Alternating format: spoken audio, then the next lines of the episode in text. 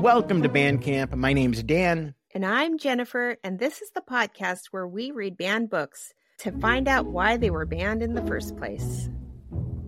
And this season, we are reading, we have been reading Harper Lee's mm. classic To Kill a Mockingbird, a book neither of us have read before. So, are you ready? Final chapter? I can't believe it's finally here. It's I know. Gone by so fast. Chapter 31 The End of To Kill a Mockingbird. When Boo Radley shuffled to his feet, light from the living room windows glistened on his forehead. Every move he made was uncertain, as if he were not sure his hands and feet could make proper contact with the things he touched. Is he like a goth? Sorry. he coughed his dreadful railing cough and was so shaken he had to sit down again. His hand searched for his hip pocket and he pulled out a handkerchief. He coughed into it, then wiped his forehead. Having been so accustomed to his absence, I found it incredible that he had been sitting beside me all this time, present. He had not made a sound. Once more he got to his feet. He turned to me and nodded toward the front door. You'd like to say good night to Jem, wouldn't you, Mr. Arthur? Come right in. I led him down the hall. Aunt Alexandra was sitting by Jem's bed. Come in, Arthur, she said. He's still asleep. Dr. Reynolds gave him a heavy sedative. Jean Louise, is your father in the living room? Yes, ma'am, I think so. I'll just go speak to him for a minute. Dr. Reynolds left some. Her voice trailed away. Boo had drifted to a corner of the room where he stood with his chin up, peering from a distance at Jem. I took him by the hand, a hand surprisingly warm for its whiteness. I tugged him a little, and he allowed me to lead him to Jem's bed. Dr. Reynolds had made a tent like arrangement over Jem's arm to keep the cover off, I guess. And Boo leaned forward and looked over it.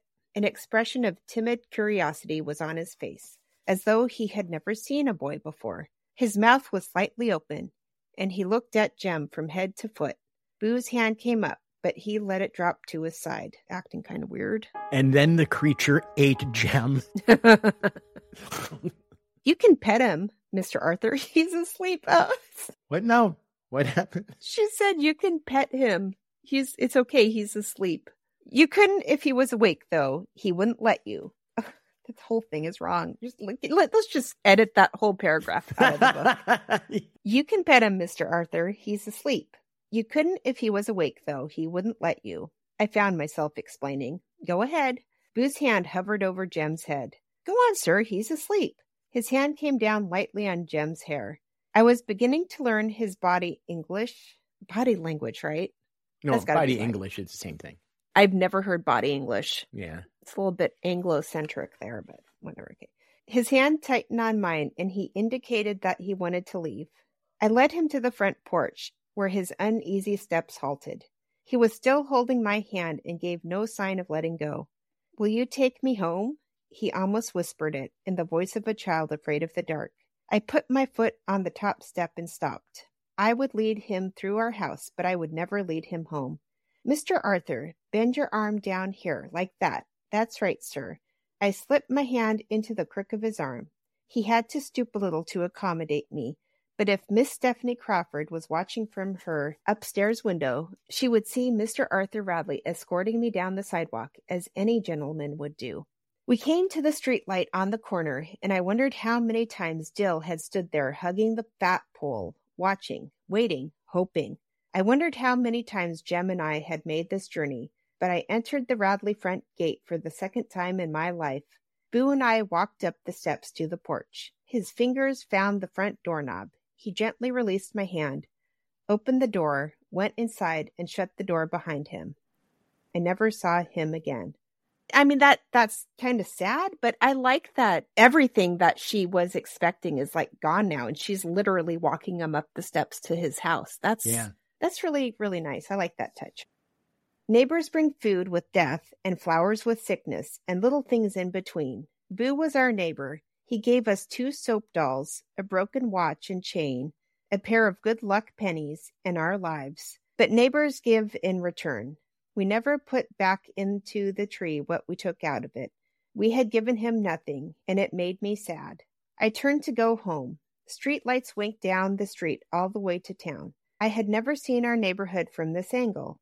There were Miss Maudie's, Miss Stephanie's. There was our house. I could see the porch swing. Miss Rachel's house was beyond us, plainly visible.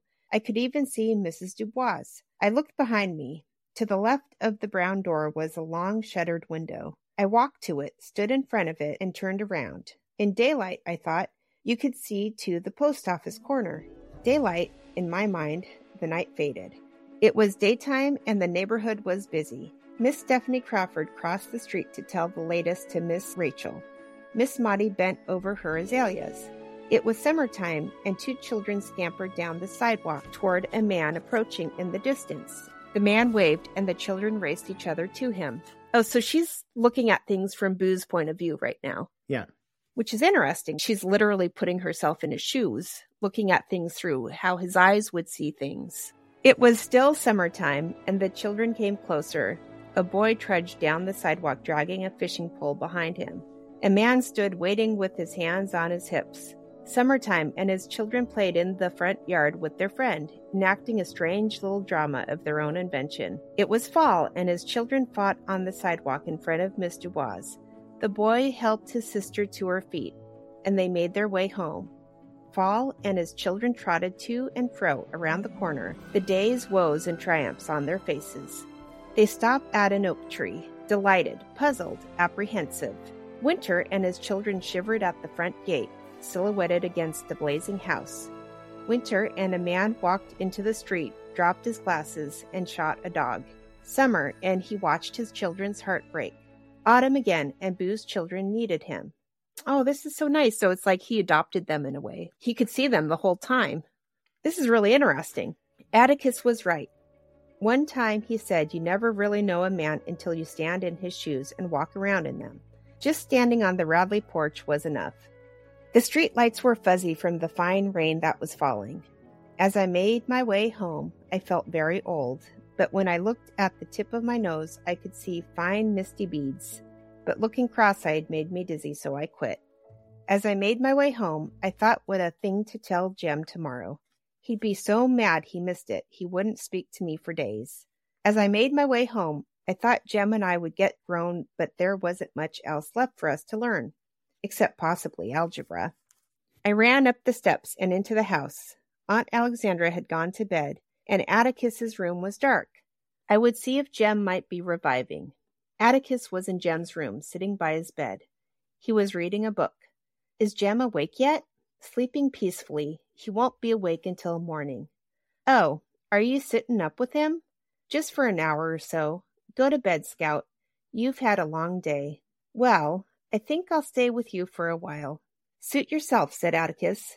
It must have been after midnight, and I was puzzled by his amiable acquiescence. He was shrewder than I, however. The moment I sat down, I began to feel sleepy. What you readin'? I asked. Atticus turned the book over. Something of Jem's, called The Gray Ghost. I was suddenly awake. Why'd you get that one? Honey, I don't know. Just picked it up. One of the few things I haven't read, he said pointedly. Read it out loud, please, Atticus. It's real scary. No, he said. You've had enough scaring for a while. This is too. Atticus, I wasn't scared. He raised his eyebrows, and I protested.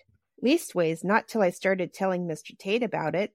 Jem wasn't scared. Asked him, and he said he wasn't. Besides, nothing's real scary except in books. Atticus opened his mouth to say something, but shut it again. He took his thumb from the middle of the book and turned back to the first page. I moved over and leaned my head against his knee. Herm, he said. the Gray Ghost by Seckatary Hawkins. Chapter 1 I willed myself to stay awake, but the rain was so soft and the room was so warm and his voice was so deep and his knee was so snug that I slept. Seconds later, it seemed, his shoe was gently nudging my ribs. He lifted me to my feet and walked me to my room. Heard every word you said, I muttered. Wasn't asleep at all. It's about a ship and three fingered Fred and Stoner's boys. He unhooked my overalls, leaned me against him, and pulled them off. He held me up with one hand and reached for my pajamas with the other. Yeah, and they all thought it was Stoner's boy messing up their clubhouse and throwing ink all over it, and he guided me to the bed and sat me down. He lifted my legs and put me under the cover. And then they chased him and never could catch him because they didn't know what he looked like.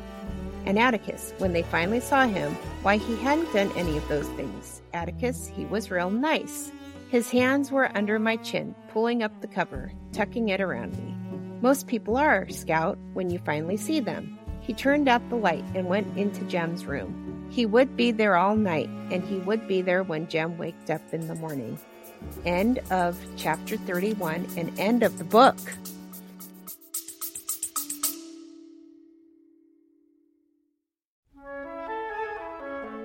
Hi, I'm Dan. And my name's Jennifer, and we're from Banned Camp, a comedy podcast where we read banned books and try to figure out why they were banned in the first place. Season 6 of Banned Camp premieres on June 4th, and we picked a fantastic book for this season. And the name of the book is Aristotle and Dante Discover the Secrets of the Universe by Benjamin Alire Sáenz. It's our first contemporary book. It explores friendship and sexuality through the experiences of two Mexican American teenagers living in El Paso in the 80s. If you are new to Banned Camp, each season we read an entire book. In each episode of that season, Jennifer reads the chapter out loud, and we comment and try to have fun as we go. New episodes drop every Tuesday and Thursday. So please join us as we try and figure out why Aristotle and Dante discover the secrets of the universe could have ever been banned. But I bet we're not going to find anything because banning books is stupid. Season 6 premieres on June 4th. See you there. It's time for PPP, problematic points to ponder. What, if anything, would be considered banworthy in this chapter? What an awesome book.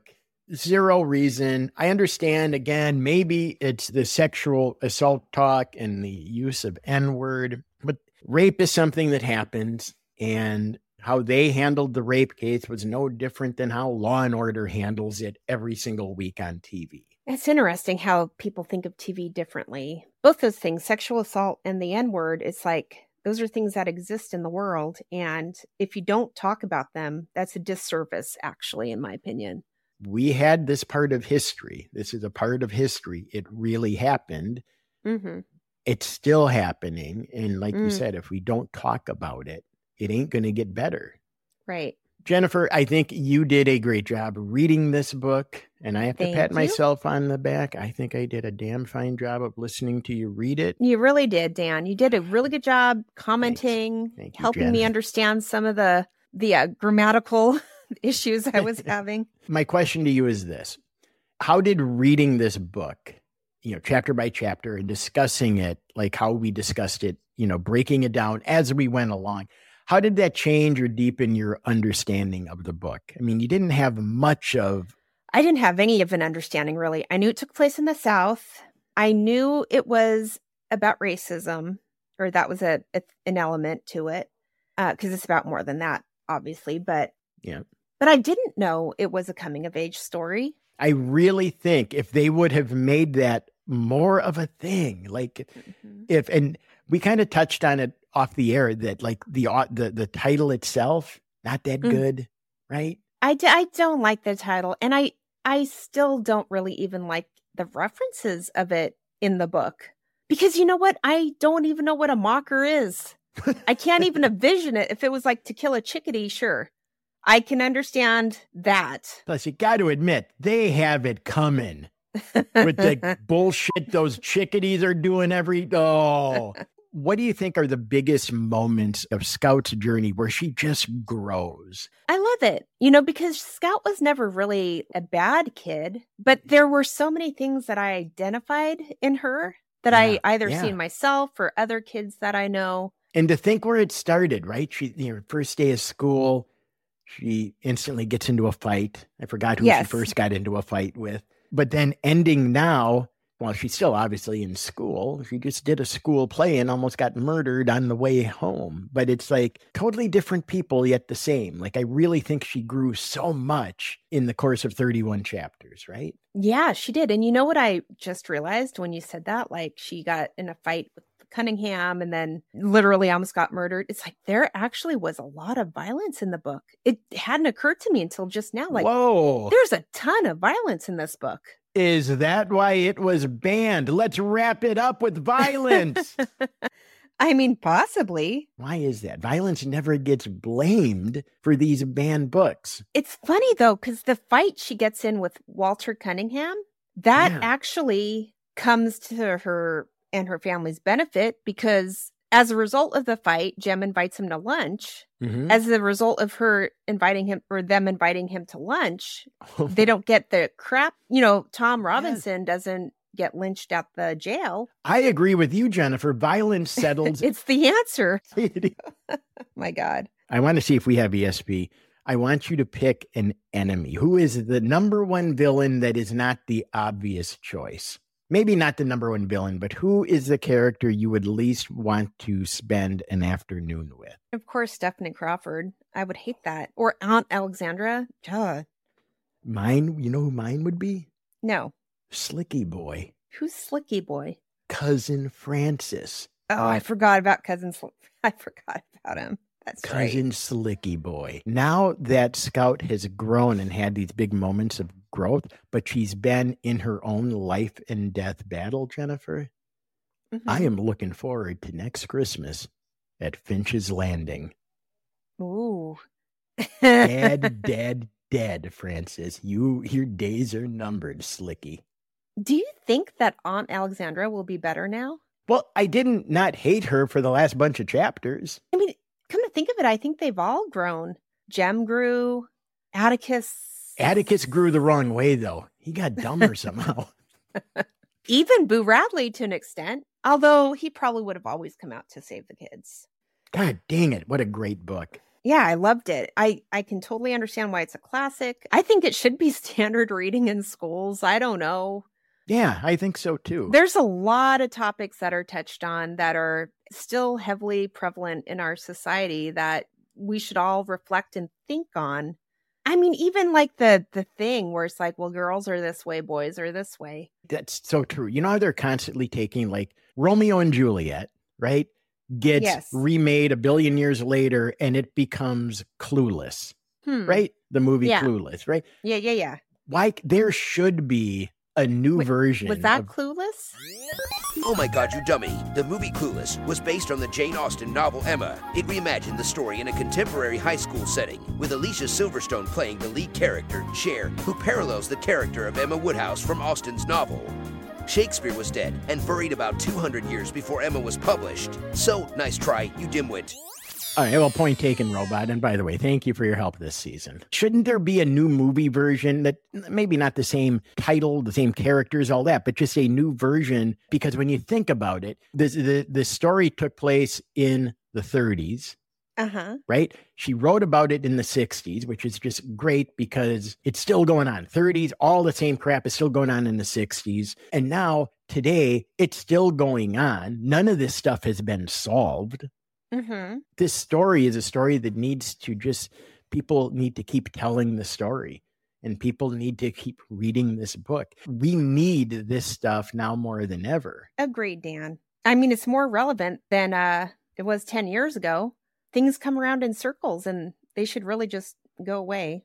well they're probably not going to go away if we keep banning books where we talk about stuff like this Totally agree. It just occurred to me like, you know, they're talking about books being banned in school and whatnot, but as the audience knows, we neither of us have read this book.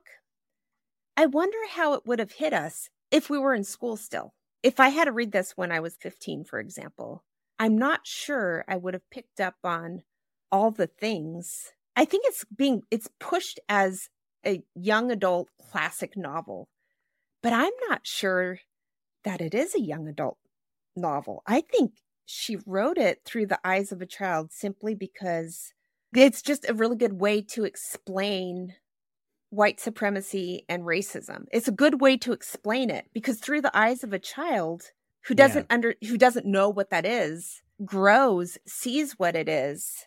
it is a gentle on ramp to a really uncomfortable story and Absolutely. Yes. by the time because of the scooby gang adventure where you are totally hooked And it Mhm. wasn't until the second part of the book right. is when like you are so involved with these characters and you know enough about Tom Robinson and the upcoming trial.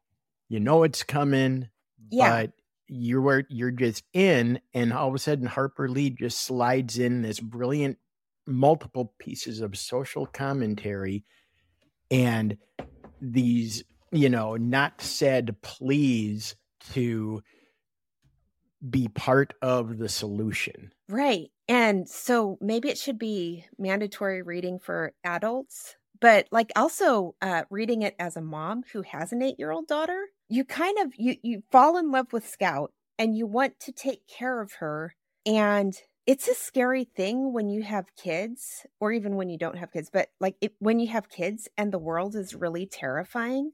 Like I don't know how Atticus handles it, but being alive right now where we still have a, a large amount of white supremacy. I mean, I'm a Yeah. white person, so I don't need to be terrified of that, but I don't like it. But also, at this moment in our history, there is a significant rise in fascism, not just in America, but around the world, if people are paying attention. And that terrifies me. Like, so, so like to read it as an adult, I think it hits me way different than it would have if I was 15, where I didn't really understand a lot. I don't think it's a book to explain necessarily to kids what racism is, but I think she wrote it as a change agent to change people's minds. Because if you think about it, if Scout is eight in the mid 1930s, then she is 38 in the mid 1960s. I think she might have been writing this for her contemporaries to join the movement. all yeah us all us middle-aged younger slash middle-aged people we are right in the middle of a shitstorm and this is our time to rise up and make a difference make a change try to end it Yeah, not just racism, but a I I didn't know the book would be so much for feminism. You know, Right. against the establishment of what what it means to be a female in this society. Like there was a lot of that in this book that I didn't I thought it was ju- you know just racism, but as I read the book, you know, that became clearer. Reading it as a kid, I think it wouldn't have made quite the same impact. well a lot of the reviews thank you so much everyone for all of the reviews and, and ratings and stuff you've given us i'm surprised that so many of the reviews said like I, I had to read this book in school and i am so much enjoying it now Oh, so true. Right. Maybe it was the same situation. You know, I, I never I never put that two and two together, but Here's the only thing I'm worried about. okay. Uh, starting Fahrenheit 451 so soon after reading this book, it is going to be hard for me, I think, to switch gears. Like, I really enjoy these characters. I am truly bummed out that the story's over. I want it to continue. And that is like the mark of any great book, I guess. But Yeah. are you ready to do this total mind shift into a brand new dystopian book? yeah, I'm excited for it actually. Cuz this book was so like warm and you know, human and and gentle and family orient. You know, like it's about her family and Yeah. the town and yeah, I'm I'm ready for something scary. A little more current day. That's correct.